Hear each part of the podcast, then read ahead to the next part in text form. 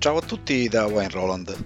In questi giorni di vita piuttosto complicata mi sono chiesto se potevo fare qualcosa nel mio piccolo con, con, questo podcast e così ho pensato di fare dei brevi episodi quotidiani in cui racconto qualche cosa, ad esempio so, come faccio a lavorare a distanza, cosa faccio durante il giorno, le notizie che leggo, evitando però il più possibile di parlare di virus, mi raccomando. Ehm, è una sovrapposizione all'episodio settimanale del martedì che uscirà sempre appunto il martedì alle 17 e durerà per quello che durerà fin quando troverò qualche cosa da dire. Poi magari non serviranno a niente queste puntate però io le faccio ugualmente e se riuscirò a far passare 5-10 minuti in compagnia anche soltanto a un'altra persona questa è una cosa che mi farà piacere e quindi inizio subito a parlare di smart working, che è una cosa ben diversa dal telelavoro come mi spiegavano qualche giorno fa. Smart working è una parola che si sente ormai dovunque, roba che fino a un mese fa manco si sapeva cosa fosse.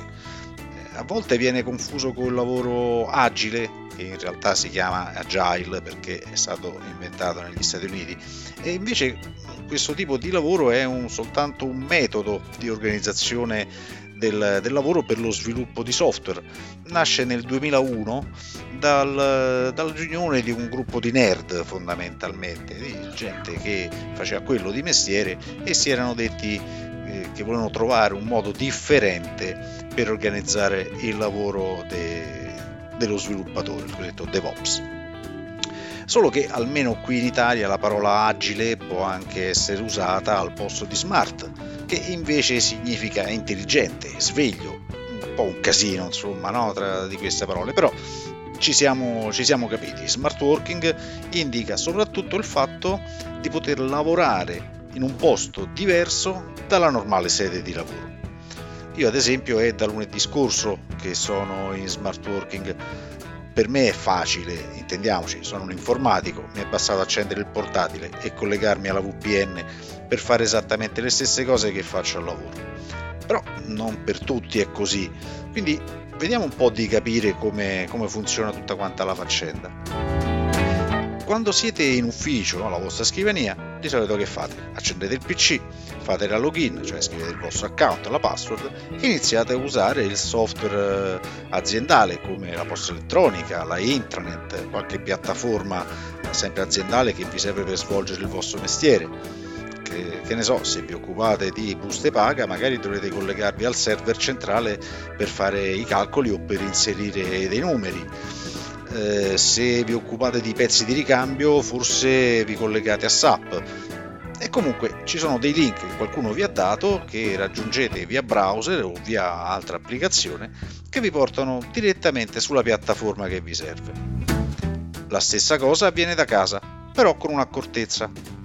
Dall'ufficio infatti voi siete collegati direttamente alla rete dati aziendale tramite il cavetto LAN, quello che il tecnico ha messo dietro al vostro PC queste reti generalmente non sono raggiungibili dall'esterno perché altrimenti si creerebbe un problema di sicurezza. E quindi come fare da casa ad arrivare dentro in azienda? La soluzione è la cosiddetta VPN, che vuol dire Virtual Private Network, cioè una rete privata virtuale che sfrutta il concetto di tunneling. Tra un po' ve lo spiego. Per dirla in parole povere, voi da casa vi collegate ad una URL, un indirizzo web fondamentalmente anche se usate un software apposito, anche questo non fa altro che mandarvi su, su una URL ben specifica, un indirizzo, proprio come se fosse un browser. La strada che va da casa vostra alla rete aziendale è come se fosse un tunnel che passa in mezzo a internet ed è un tunnel blindato, crittografato, segreto. Apposta si chiama tunneling. In questo modo la connessione è protetta e voi potete fare le solite cose come se foste alla vostra scrivania, però direttamente da casa. Non mi dilungherò in troppi altri particolari, perché questo non è un corso di informatica, questo episodio serve soltanto per cercare di far capire cosa succede a gente che magari non ha mai utilizzato questo tipo di, questo tipo di sistemi. Una cosa da dire eh, importante però c'è, ed è che quando arrivate in azienda con la vostra VPN, il vostro indirizzo IP non sarà quello della rete domestica, ma appunto quello della VPN. Che vuol dire tutto questo?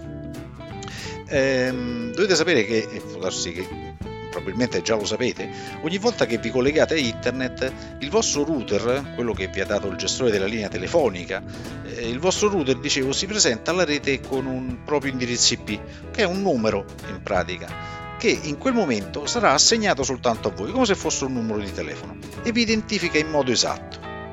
Quando usate una VPN, quindi questa rete usate da casa, l'indirizzo IP invece cambia, non è il solito, perché deve far parte di una serie di indirizzi autorizzati dalla vostra sede aziendale. Quindi vengono sulla VPN in azienda vengono configurate un certo numero di aziende di, di indirizzi IP che quindi poi vengono consegnati alle persone che si collegano in VPN. Ed ecco qui il primo problema. Se la ditta dove lavorate non ha abbastanza indirizzi IP per tutti quelli che richiedono lo smart working, significa che lavorerete, come si dice, a best effort, cioè in pratica che se ci sono 10 indirizzi IP e voi siete l'undicesimo a collegarvi, eh, dovete aspettare per forza che qualcuno si scolleghi, altrimenti non c'è posto per voi. Detto ancora più facile, ci sono 10 seggiole e l'undicesimo sta in piedi a aspettare che qualcuno si alzi e lasci libero il posto. È così che più o meno funziona.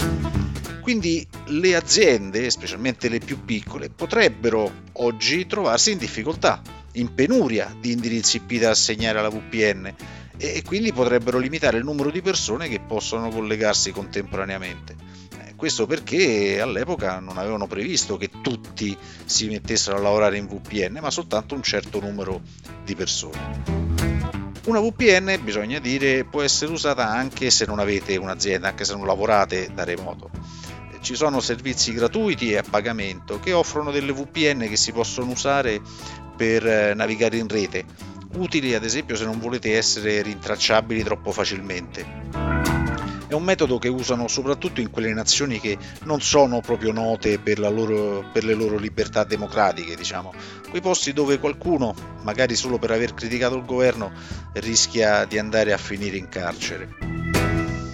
Anche qui non è così semplice, non è detto che una VPN vi dia il completo anonimato e soprattutto non è detto che il gestore della VPN, ossia quello, l'azienda che l'ha, che l'ha messa in piedi, non si tenga il log, cioè le registrazioni di chi si connette e quando. In genere quelle gratuite non offrono grandi garanzie di anonimato e a volte nemmeno qualcuna di quelle a pagamento. Quello che è importante però è che il traffico è criptato, ossia passa attraverso un algoritmo di cifratura che non consente di leggere quello che state facendo. Lo può sapere soltanto il server di arrivo, grazie ad uno scambio di certificati, in pratica un documento elettronico, eh, sono dei bit alla fine, che certifica che voi siete voi e che da quel PC state digitando proprio, proprio voi. Ripeto che questa non è una spiegazione completa, non è esauriente e tecnicamente neanche del tutto corretta, ma il meccanismo generale è questo, è questo che vi ho spiegato oggi. Ed io oggi che cosa ho fatto? Beh, ovviamente io resto a casa, lavoro, poi eh, mi guarderò qualche serie in tv, mi sono imposto un solo telegiornale ogni 8 ore, come se fosse un antibiotico. Ogni tanto esco a farmi il giro del palazzo, eh, giusto per prendere una boccata d'aria. E oggi non sono andato a fare la spesa perché comunque non mi serviva niente, quindi ci avevo già tutto. Eh, ho qualche libro da terminare e in questo periodo penso che me li finirò tutti quanti.